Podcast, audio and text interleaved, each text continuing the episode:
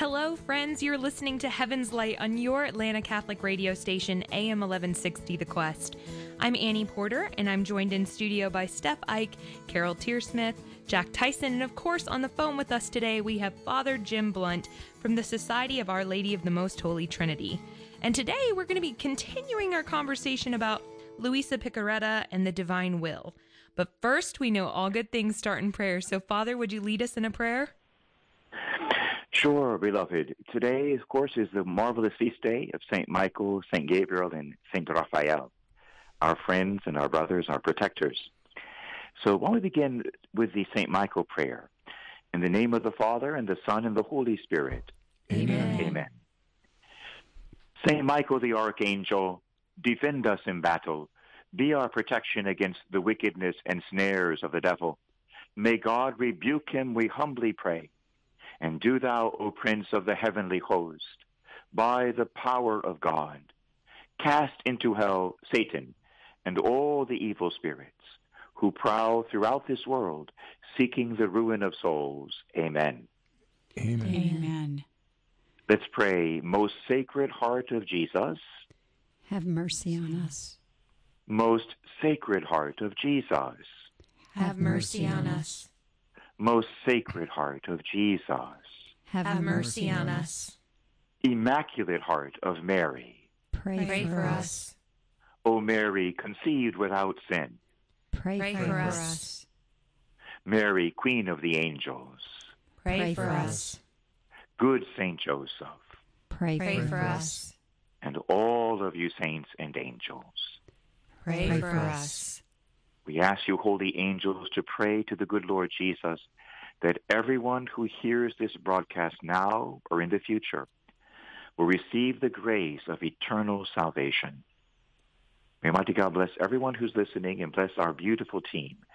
In the name of the Father and the Son and the Holy Spirit. Amen. Amen.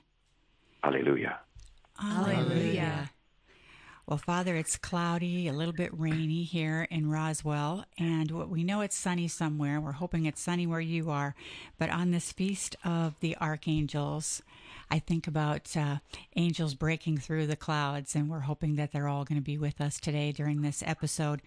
We're going to talk a little bit more about Luisa Piccarreta, known as the little daughter of the divine will uh, and servant of God. And we're going to talk a little bit about her background and then maybe talk about some questions um, from a novena that you've asked us to read that we thought was just beautiful. So we're going to ask you some questions about each day of the novena today, if that's okay with you. But, Yes. but okay, but first of all, a couple of uh, one housekeeping thing. We have a new member of our team, Paul Crowder, who will be with us occasionally. Who's with us today, learning the board, and he has some good radio experience. So we're very excited to have him with us. And you are with, coincidentally, which parish, Paul? St. Michael the Archangel. There we go. He's got his radio voice on all the time, though. Yeah, I was going to say it's the only one I have. So we welcome Paul to be with us today. But on this feast, as you mentioned, Father, the feast of the archangels, uh, is there any thoughts you'd like to share with our listeners?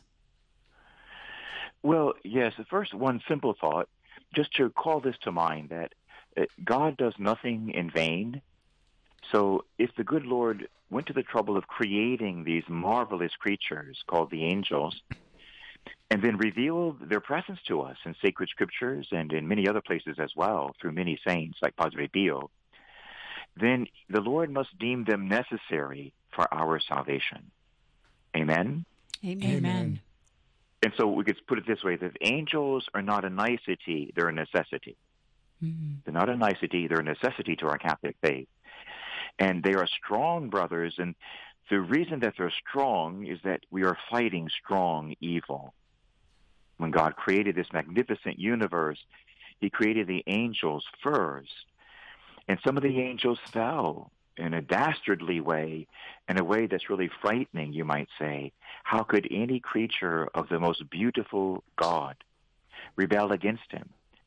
And those that did, Lucifer and his cronies, you might say, they are determined uh, to influence you and I. And they went in to rebel against our beautiful Father in heaven. It's a powerful battle that the whole world is plunged in. And the Lord sees that this too is good for us to have a battle, that battling is good for Christians, that we Americans and we Catholics in general, we become too complacent, um, too placid, too comfortable.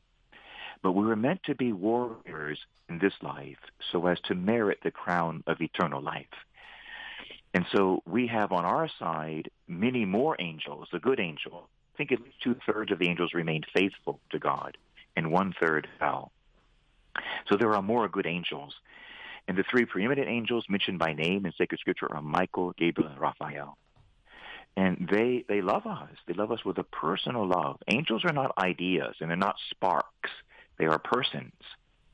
They're real persons. They are angelic persons. So remember, God created uh, two kinds of persons, the angelic persons and the human persons. And he himself is the first kind. He is a divine person, three divine persons. So angels are persons like, like ourselves and like God. They're very powerful, and they're meant to lead us away from darkness and the error of sin. Sin is always an error. And to lead us into truth and to life and into eternity. The angels, like God, desire our presence with them in heaven forever. Truly, heaven is motivated and guided by love. And so we thank God for the ministry of these angels. We desperately need them because there are unseen enemies you might say, hiding behind the bushes when we leave our house with machine guns in their hands shooting at us. Well, we can't see them, but the good angels can. We find it particularly interesting that today, on this awesome feast day of St. Michael, St. Gabriel, St. Raphael, whom God created because we need them, that today is also the day of the first presidential debate. Mm, that's right. And isn't that interesting that perhaps this is probably the most important presidential debate in the history of the United States of America, and probably the most important election in the history of our country. And so what's important is that all Americans choose with wisdom, that we have to not see who we like or don't like. That's for little children, you see. That's for kindergartners. We're not to look for who we like or don't like. Because it could be the one who's most appealing and most pleasant, who calls himself maybe the, your uncle. He could be someone actually diabolically evil. It could be that someone who looks to be kind of rough, um, maybe super manly, but he may be the one actually protecting our truths and our country and our church and our unborn children. So to be very, very careful in deciding an election based on who pleases me, who doesn't please me. That's called selfishness. We have to evaluate our candidates in the debate on the basis of truth. The angels can assist us. So I find it highly providential that this first debate in which we have to look for truth and for deception, truth will be spoken and deception will be spoken tonight. We need to ask the angels to go into that debate hall, Michael, Gabriel, and Raphael, and to suppress the angel of deception, to suppress, to bind up the spirits of lying and cheating, and to also to lift up and elevate the spirit of truth. The angels to help the truth of Jesus Christ shine clearly in these debates. So this is nothing less than war. We're in an all-out war in our country right now, and it, it could get bigger and bigger. Tonight's debate could be pivotal, and what we really need to look for is truth. And all of us now listening can be engaged in the debate tonight directly and personally by praying asking Michael, Gabriel, and Raphael and our guardian angels to go into the debate hall to suppress all that is deceptive or evil or wicked, and to elevate, to make shine all that is truthful and loving. And so it's, to me, it's much more than a coincidence that this first debate, perhaps in the middle or the culmination of the greatest war in the history of our country, that is falling on their feast day, so they can help us now May they bind all that is evil and all evil spirits from that debate floor tonight, all deception and all lying. And may the angels help the truth to be clearly seen that we Americans must vote for those who would love human life from the first moment of conception to the last moment of natural death and to see the value of those who would support and protect God's holy church, not destroy the church. Among other issues, these are the two greatest of them all. And so we pray even now for the angels to be present to help us to make right decisions and for the truth to be more clearly seen because these angels see God face to face every day, every moment. And they can help us to see where God might truly be in this election and in this debate. Amen. Amen. Amen. Great thoughts, Father. Thank you. You're welcome. Thanks be to God. Uh, so you we, know what, guys? Yeah. I, I'm sorry to interrupt. I just have this thought that while we're on this subject, why don't we pray three Hail Marys right now? Because it's so pivotal, the election and the debate tonight, it's so pivotal. And we should pray three Hail Marys to ask one for Michael, one for Gabriel, one for Raphael, to assist every American watching the debate to see through all superficiality and all nonsense, and to see through to the truth. And especially for every Catholic to realize that we can never vote for someone who would kill even one unborn baby. This is mm-hmm. actually Catholic teaching. We can never do that. Let's ask the angels while we're on this topic to assist the debate hall tonight and to assist all of us in obtaining the gift of supernatural wisdom. That that sounds great. And you know, Father, I want to make sure that we remind people who are uh, new to the show that we do as just by nature now we do insert the flame of love prayer into our our hail mary so if they hear something a little bit different they know that we have adapted our our hail mary to include something that our lady has asked for through the flame of love okay Very good. So first, in honor of Holy Saint Michael, Hail Mary, full of grace, the Lord is with thee. Blessed art thou amongst women, and blessed is the fruit of thy womb, Jesus. Holy Mary, Mother of God, pray for us sinners. Spread the effective grace of thy flame of love over all of humanity, now and at the hour of our death. Amen. amen In honor of Holy Saint Gabriel, Hail Mary, full of grace, the Lord is with thee. Blessed art thou amongst women, and blessed is the fruit of thy womb, Jesus. Holy Mary, Mother of God, pray for us sinners. Spread the effective grace of thy flame of love over all of humanity, now and at the hour of our death. Amen. And in honor of Holy Saint Raphael, the healing angel, Hail Mary, full of grace, Queen of angels, the Lord is with thee. Blessed art thou amongst women, and blessed is the fruit of thy womb, Jesus. Holy Mary, Mother of God, pray for us sinners. Spread the effect of grace of thy flame of love over all of humanity, now and at the hour of our death. Amen. amen Mary, Queen of the angels, pray, Pray for us. Our Lady of honesty and truth, Pray for us. Our Lady of wisdom, Pray for us. Our Lady of America, Pray for us. good Saint Joseph, Pray for us. and servant of God, Luisa Piccarreta. Pray for us. May God, the good God, in the truth and in love tonight. Amen. Amen. Yeah, that was wonderful. I think that was a great idea. We're all looking forward to that uh, debate tonight. Yes, and let's all keep praying too during the day. The debate's going on. We can have an active, you know, um, effect on the debate. So let's ask everyone to pray, and I'll be praying too. I mass last night actually for the debate and for the election. Let's all keep praying that God will send angels and send the Holy Spirit so that the truth will be more clearly shown to the nation.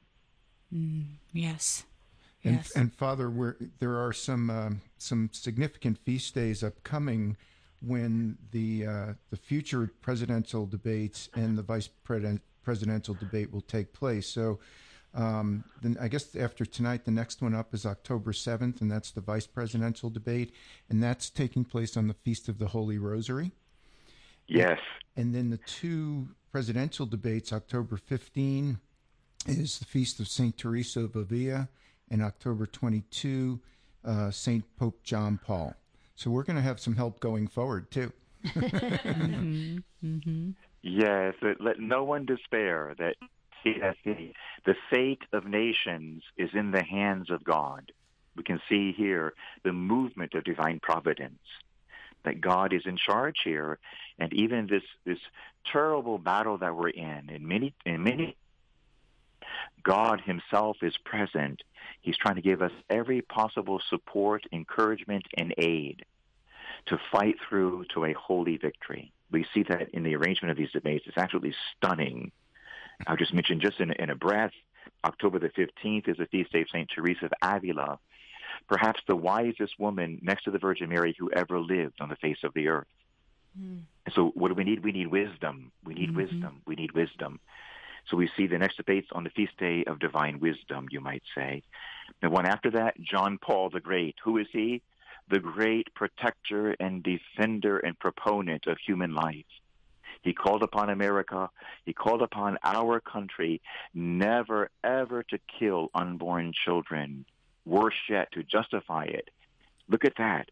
The next debate will be under his patronage. St. John Paul the Great, you might say, defender of the unborn. Mm-hmm. My goodness. Mm-hmm. I think things should be very clear for every Catholic in the whole nation. We should pray to these saints, though, and especially the angels tonight, for truth and for love, divine love, to shine forth.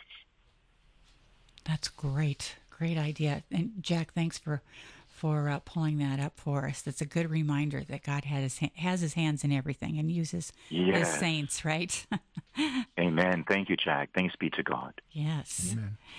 Well, we're excited to talk about Luisa today, Father. And uh, in a previous episode, you touched on her background a little bit, but if you wouldn't mind uh, for our listeners today, give us a little refresher so we kind of have uh, a way to segue into her novena. And uh, then we'll go with from there with some questions about her novena. Can you just give us a little background on her?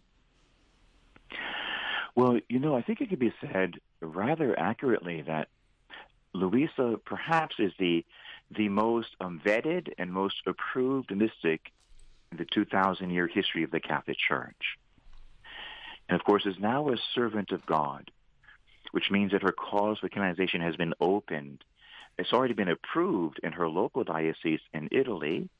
She's from the town of Corato in the Diocese of Trani, but now it's been opened by the Vatican, so it's on an international level all of her writings, in particular her very special book, The Book of Heaven, all 36 volumes, have been also tested and approved and granted the imprimatur now. First by the local bishop, which is what's most important, and now by the Vatican herself. The Vatican has also given the imprimatur to every bit of her writing. And the first part of her writings, the first editions that came out some many years ago, also had an imprimatur right from the very beginning. And some of our listeners are probably familiar with the 24 hours of the Passion of our Lord Jesus Christ. And also the, the stunningly beautiful book, The Virgin Mary in the Kingdom of the Divine Will. And those were given imprimatur by her spiritual director, who is now a canonized saint. This is rather incredible that this, this um, you might say, poor little uh, young woman named Luisa had as her spiritual director, assigned by the bishop, a priest who would become a canonized saint, canonized by John Paul the Great. And his statue now is also in the Vatican, which is unusual for a brand new saint. Mm. And so Saint Annabel is the one, or Annibale, and in English, sometimes use the letter H, Hannibal. So Saint or Father Hannibal gave the imprimatur to her first works. So we see that she was guided and her works were vetted and approved by a canonized saint. And when she was just a teenager, she had an amazing vision that's rather well known, where she went out on the balcony of her living quarters, her apartment, and she saw the Lord Jesus passing by.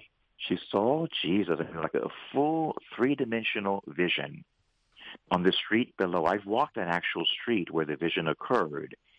She saw Jesus there holding the cross with a mob around him, like shouting at him. She was seeing the very scene from the Bible, from what actually happened in the life of Jesus as he carried his cross. She saw him there bloodied. I can only imagine the shock and even the horror of what she saw. And Jesus looked up at this beautiful, holy, innocent teenager, and he called her soul. Soul, help me. He called out to her and pleaded with her. And in a sense, that's the plea of the entire devotion to the divine will, which is the greatest devotion ever revealed to the church. It's an invitation from the Lord. Soul, won't you receive my divine will? Help me by living in my will. So she was marked, you might say, for life by that experience. Very soon thereafter, she became very sick and was bedbound for more than 50 years and couldn't even leave her bed. And there all kinds of prodigies occurred, including especially living only on the Eucharist for decade after decade after decade. Mm-hmm. Only on the Eucharist she was sustained. She had Mass said in her own bedroom by priest every day of the year for I forget how many decades in a row.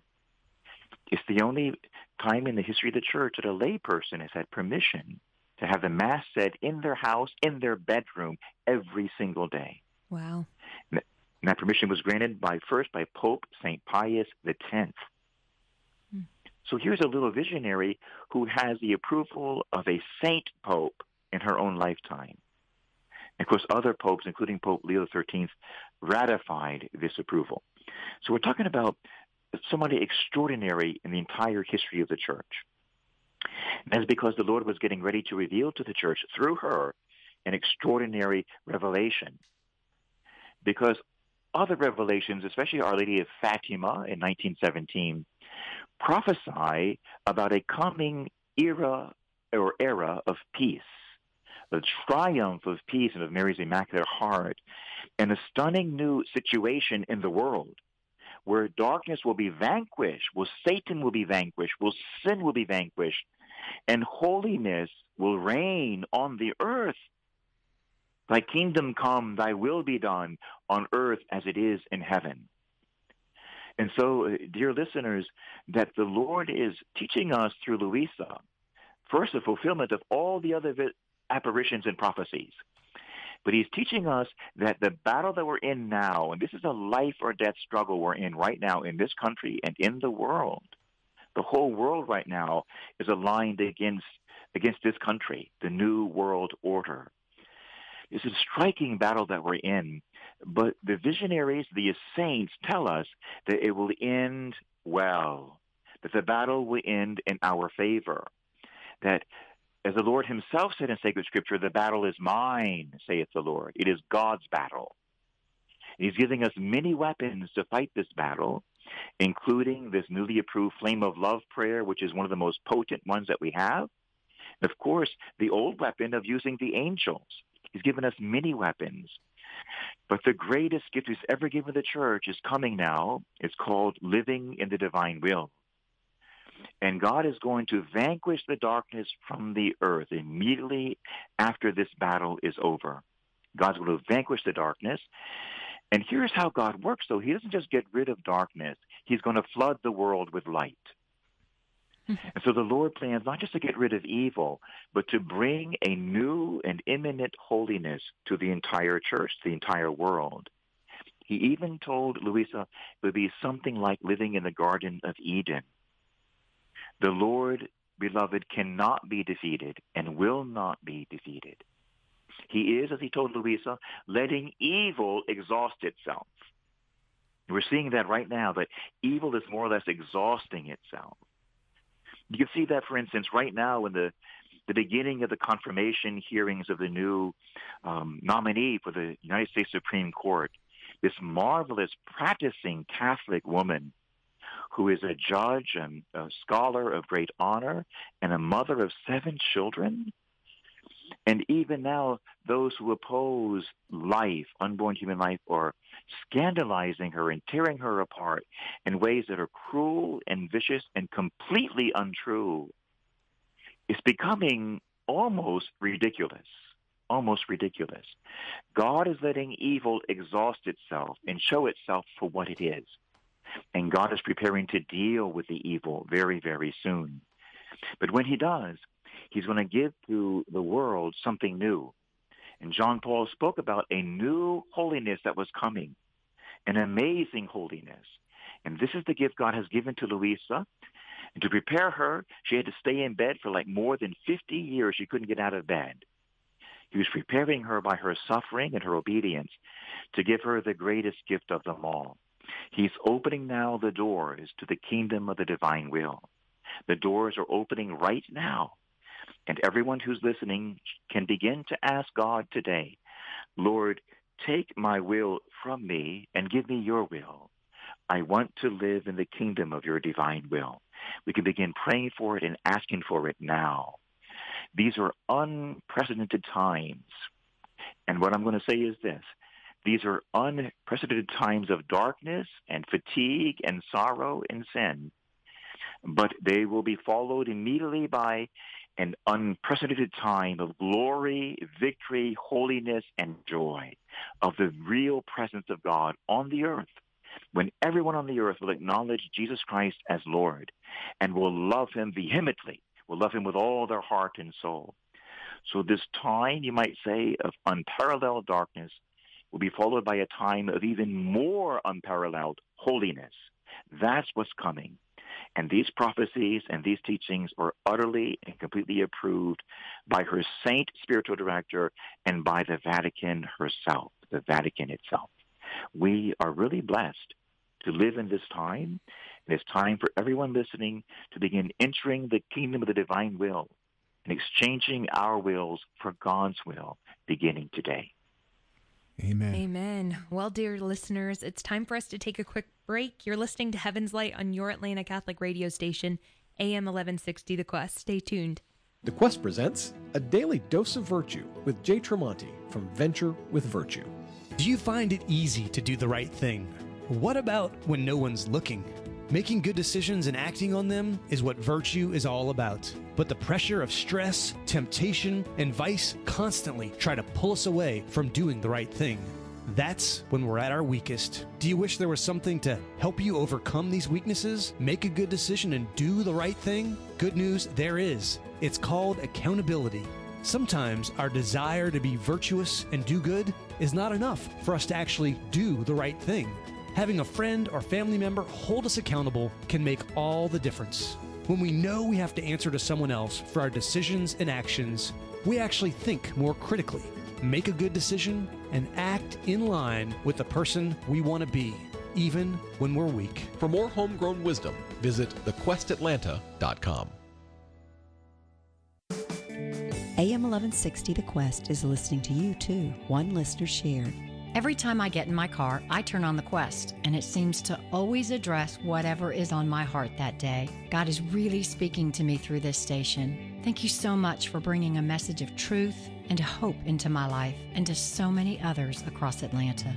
If you're enjoying the station, please consider supporting us with a donation. Go online to thequestatlanta.com. Atheists often argue they don't need to give reasons for their position because they simply lack a belief in God, the assumption being theists alone have the burden of proof. But is this rational? The answer is no, and here's the reason. Atheism can't simply be a lack of belief. Dogs lack belief in God, but that doesn't make dogs atheists.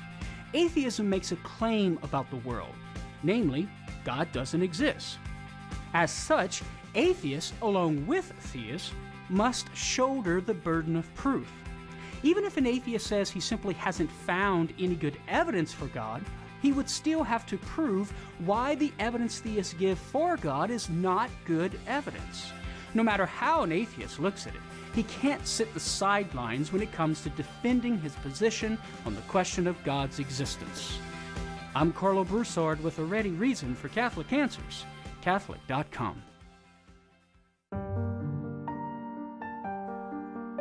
Please join us in a prayer to St. Michael the Archangel. St. Michael the Archangel, defend us in battle. Be our protection against the wickedness and snares of the devil. May God rebuke him, we humbly pray. And do thou, O Prince of the heavenly host, by the power of God, cast into hell Satan and all the evil spirits who prowl about the world seeking the ruin of souls. Amen.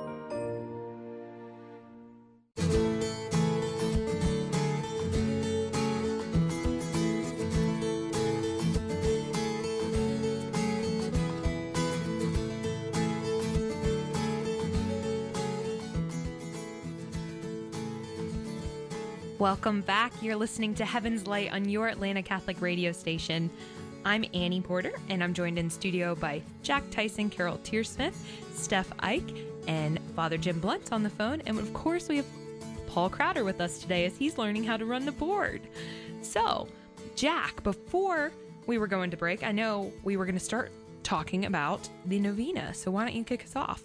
We are, we are. And uh, Father, actually, that last topic that you touched on for the final five minutes or so um, certainly got us fired up during the break, and we could we could spend an, an entire show on that. But we're going to keep our promise. We're going to go back to uh, Luisa and uh, uh, contemplating the, the mysteries of Luisa, the little daughter of uh, of divine will. And as Steph um, mentioned at the at the outset of the show, we've compiled some questions, and they and they follow along day by day. So Carol and I are just going to take turns asking you questions, sort of um, ping ponging back and forth. Is that okay? Sure. All right. So so day one, the a true little nun of my heart. Let me let me pull out the question here that we had uh, we had prepared. Uh, Luisa had a deep desire to be a nun, but she never entered the religious life. Could you talk about that and elaborate on our desires versus God's desires for us? Sure. Thank you. It's an extremely important question. You know, the Lord complimented Saint King David in the Old Testament. He complimented the good King David who, of course, defeated Goliath by faith, you see, and with a little slingshot. This is one of the greatest men who ever lived. But he said about King David that he admired him. The Lord loved him. Why? He said, because he is a man of many desires. That's what the Word of God says, that God complimented David for being a man of many desires. And we have to comment on this ourselves, you see. Because too often we meet people, and here's the real tragedy, even within the Holy Catholic Church, who seem to live without desire, like who seem to be among the walking dead.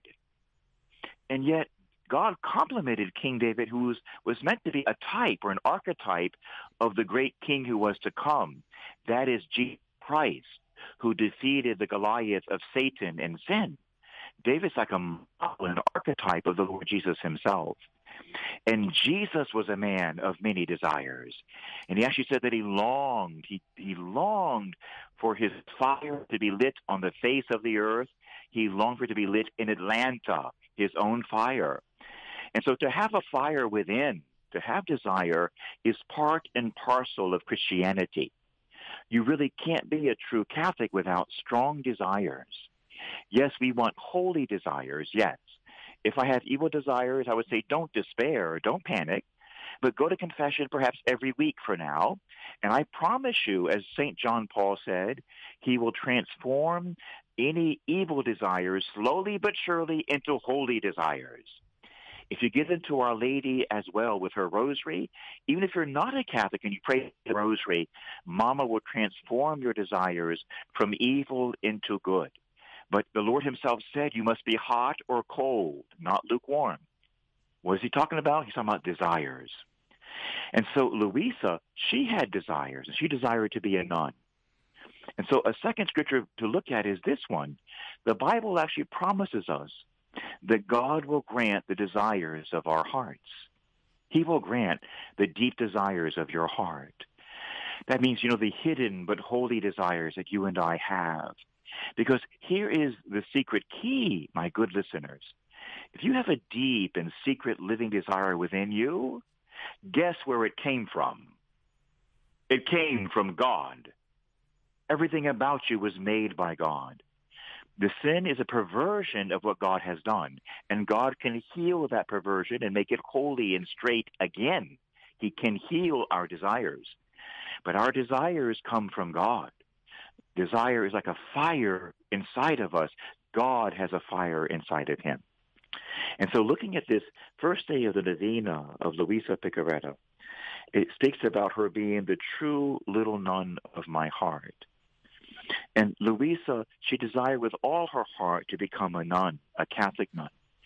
And she never became one, you would say, on the surface, on the surface. And what's so fascinating about this, this episode in Luisa's life is her dialogue with the Lord himself. And you see this throughout the 36 volumes of Luisa's writings, how she approaches the Lord Jesus Christ and speaks to him. I mean, it's obvious that, that they love each other. It's obvious they have a friendship and even a spousal relationship that we all are called to imitate and to enter into. So she speaks to him rather casually in many ways. And about this, about her becoming the true little nun, she reveals to us that Jesus promised her this. But then she became deathly sick and was confined to a bed for more than 50 years. No order would accept her in all of Italy, in all the world. She was confined to her bed. More than that, her own mother was deeply opposed to her becoming a religious. So everything was against her. And so she actually spoke to the Lord Jesus about this desire of her heart that the Lord had promised her. And she said, Lord, you were not telling me the truth.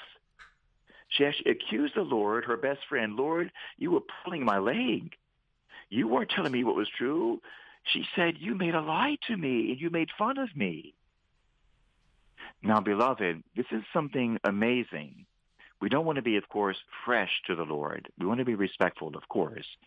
But there is a divine intimacy that occurs where you can speak to the Lord Jesus as your best friend and your spouse. As long as you're being honest and respectful, God will receive it. And the Lord did not get upset at her for being honest and respectful. He said to her an answer that is full of truth in itself.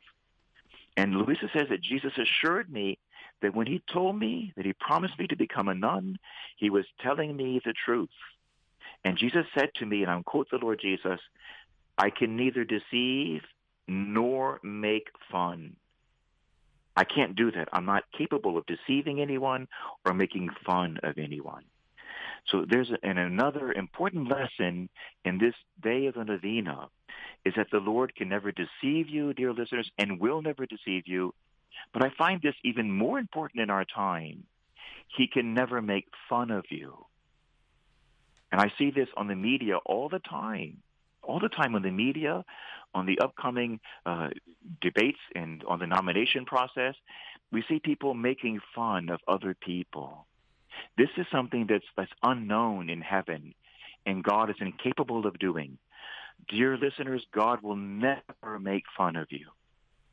And if you feel the Spirit making fun of you, you can be sure it's not God. If there's someone making fun of you in some way, it's not from God. God loves you, and God keeps his promises. So there's amazing lessons here. But then the Lord goes on to tell Luisa, I have other ways to fulfill my promise to you. Other ways. In fact, he says, the call I made to you to become a nun was more special than the regular religious life. In fact, Luisa, he's telling her, you have suffered more than any religious. He asked her, who do you know becoming a nun, even in the most strict religious orders, cannot walk? You can't walk, can't take air, means go outside. You can't go outside can't enjoy anything. Luisa, you can't enjoy anything. Your life is stricter than all the other nuns put together, so to speak. He says, how many religious orders do this? Many, he said, do just the opposite. They live a life of too much entertainment. I've given you a life of the strictest, most powerful, most beautiful holiness. And then he, he gives her the punchline. He says, Oh, my daughter, when I call to a religious state, I know how to fulfill that call. And I have fulfilled that call in you, Luisa. You're not wearing the habit. He says, and that's okay. It's not the habit that makes the nun. It's not the habit. It's what's inside of you. He says the substance of the soul is what makes you a true religious. You have become the holiest nun of them all. I have fulfilled my call to you. And then he tells her, You are the true little nun of my heart. Mm. And so you see that, Jack? This is something amazing that if the Lord has promised our listeners anything, including our beloved teenagers, he's going to fulfill it. He will fulfill it. He cannot lie to us, and he cannot deceive us. But he might fulfill it in a way different than what we expect. And I would say different as in better So God will fulfill all of his promises to Atlanta and to those who are listening. He will fulfill them perfectly and even better than we could possibly have imagined. So don't despair. God cannot lie. He cannot deceive. He will never make fun of you. He will fulfill his promises. He will fulfill them perfectly, majestically, even in a heavenly way. Don't worry. God has plans for everyone, and he will fulfill them if we just say yes. Yes. God God over delivers. That's no no doubt. No, no doubt. doubt. Thank you, Father. Amen. Amen. You're welcome. We said to be a little bit patient, and God will come through. Be patient and pray, and God always comes through. Absolutely. Yes. And as we move on and we, we talk about uh, the daughter of the church, and, and this passage that I'm sharing um, in the novena, uh, Jesus describes how he wants to be involved in every step of our life he specifically discusses his desire for the priests in our church to join our journey of suffering, each of us in, in the church, much like St. John at the foot of the cross uh, joined in Jesus' suffering. So Jesus goes on in, in this uh, passage um, to talk about how others can join in our suffering to accomplish exponential good for the world. Father, could you comment on that? Sure. There's a, again, there's a, so much of beautiful wisdom in this particular second day of the novena, and in a particular way, the Lord here speaks of community. That you might say there are no lone rangers in the Holy Catholic Church, or there should not be any lone rangers. That we are a family. We are a family. We are a community so that everything God does, beloved, in your life and mine impacts a lot of other people. Each one of us, we are a gift to everyone else. We are gifts to one another. And God never moves in our lives or Luisa's life without having a gift there for everyone else. And sometimes that gift is suffering. And so in Luisa's life, we see her bedbound. It forced the priest to come to her bedside. She couldn't get out of bed for more than 50 years. They had to come and bring her Holy Communion. But the call on her life was so special that the Holy Father himself asked for Mass to be said in her bedroom. So she had the Holy Mass there. But you're seeing how Luisa's state of suffering called forth the presence, the activity, and please God, the charity of the priest of her diocese. They were called to assist. And it's one of the amazing teachings in this second day of the novena about Luisa is that God's priests are called to accompany God's people in their sufferings. That's like the general theme of what the Lord is saying here. That we priests, we have to be men of empathy. Empathy to care about the people in our flock and to feel what they feel. We have to suffer when they suffer and rejoice when they rejoice. And so the priesthood is a key element in God's plan for the salvation of the human race. And the priesthood has been under merciless attack in the last 50 years, and you might say it appears to be crumbling. And when the Lord restores his universal church and the whole world becomes Catholic and Christian, the priesthood will be exalted again to the place it should have been to begin with, where every priest is spotless and holy and filled with love for God and his people, a true leader, humble but radiant with joy. God plans to restore the priesthood. And he tells us in this day of the novena, where it's called Daughter of the Church, that you really can't be a daughter of the church unless the fathers of the church are with you. It's the fathers who give new life through baptism and sort of give birth to God's sons and daughters. But on a broader scale, the Lord is saying that when you suffer, when I send you a suffering, let's say that somebody in your family, God forbid, but gets cancer. Well, it's not just your relative who has cancer, but all of us are impacted by that, are we not? We're all impacted when someone in our family suffers a great illness or a terrible car accident. And suddenly, when there was nobody in my life the day before, I'm surrounded by 25 friends and relatives the next day. As John Paul the Great said, that suffering calls out of a man the best things that are there. It calls charity out of a man and makes it grow. And so when God sends an affliction from a victim soul like Luisa Piccarreta, but any physical illness or accident or maybe a terrible loneliness, that the whole family and the whole community is impacted. And we can pray to God to have the resources. Lord, show me how to help my mother. Show me how to help my son. Show me, Lord, how to love my friend. So that all of our sufferings are communal. God forbid we should suffer alone and lonely. And Bishop Sheen said that that this type of uh, almost like a form of atheism where people suffer alone, he says, is actually worse than the crucifixion. When people die of apathy, when those around us are apathetic. And so there's a call to love embedded in every suffering, and that love brings soul to a high place of sanctity and prepares me for heaven. So yes, there's a lot here an awful lot here. And that's why the day is called of the Novena, the daughter of the church. That we should do everything in union with the church and with her priest, and that we should never suffer alone or let others suffer alone. That we are called in the divine will to give God's healing love to those around us. That's beautiful, Father. I know, I know a friend whose uh, husband is dying, and the priest has been just what you just described. He is journeying with this family, and it's bringing the family so much comfort. So, and uh, that's that's pretty impactful.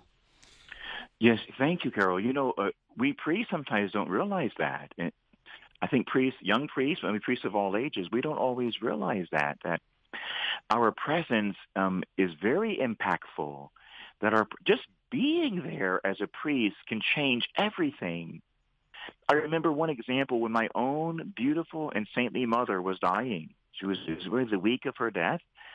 And the founder of my community, he was a saintly priest. His name was Father Jim Flanagan.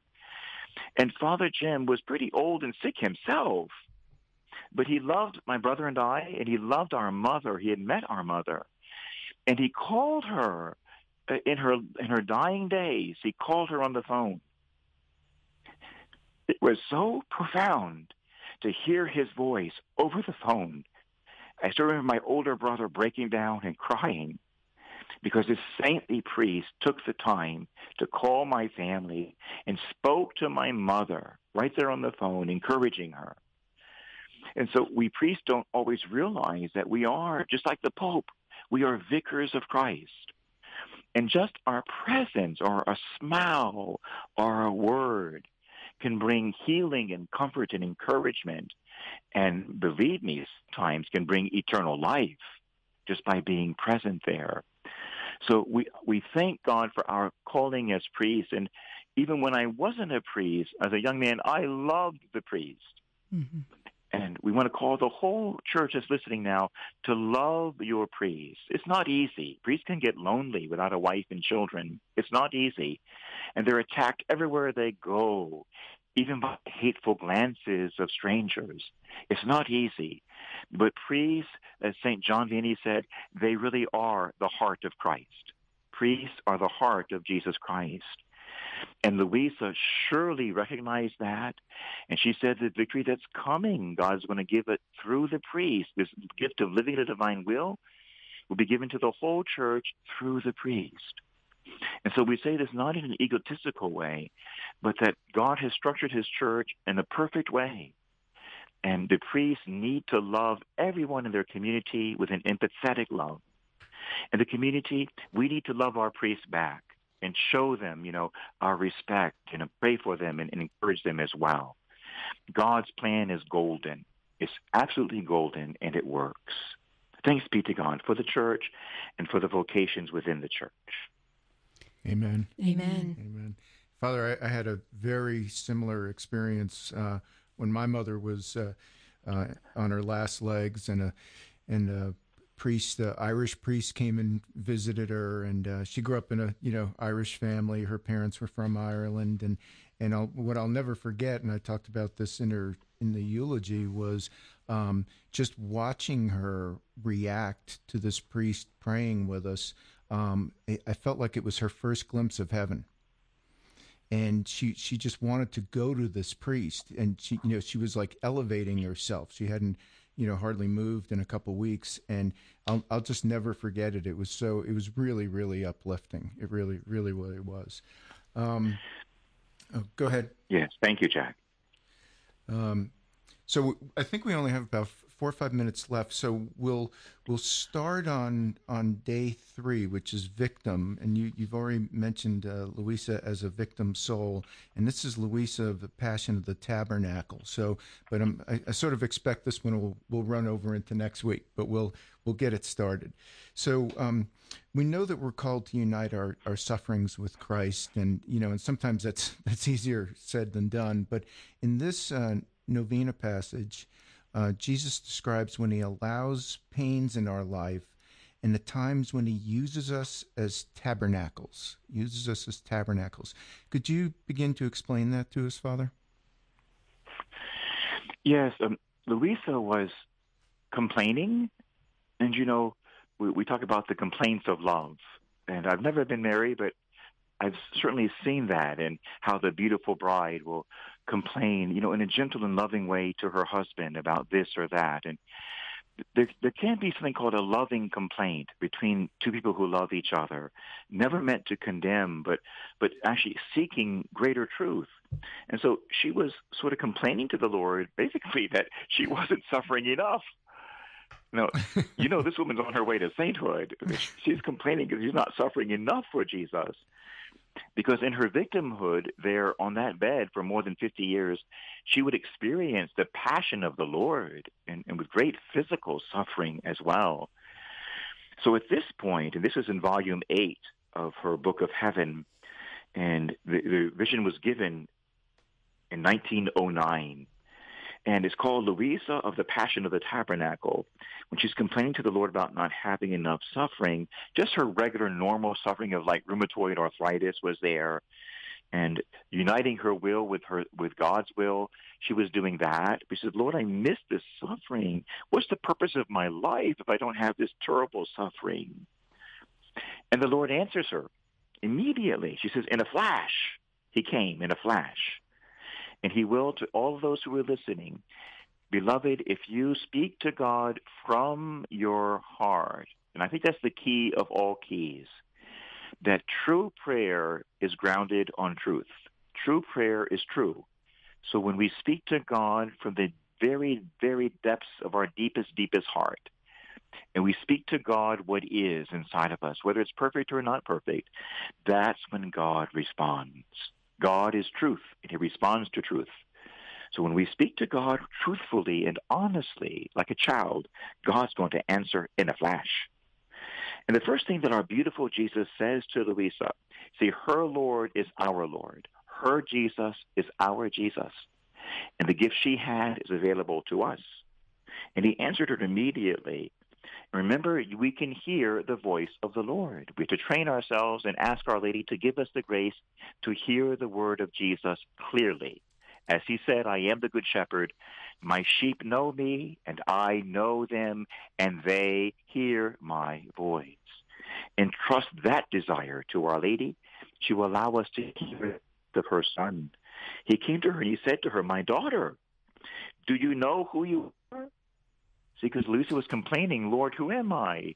I am not doing what I'm used to doing. Who am I? This is a question that all of us ask, maybe some of us every day. Who am I? He says, do you know who you are? And see, only Jesus has the answer, dear listener, to who you are.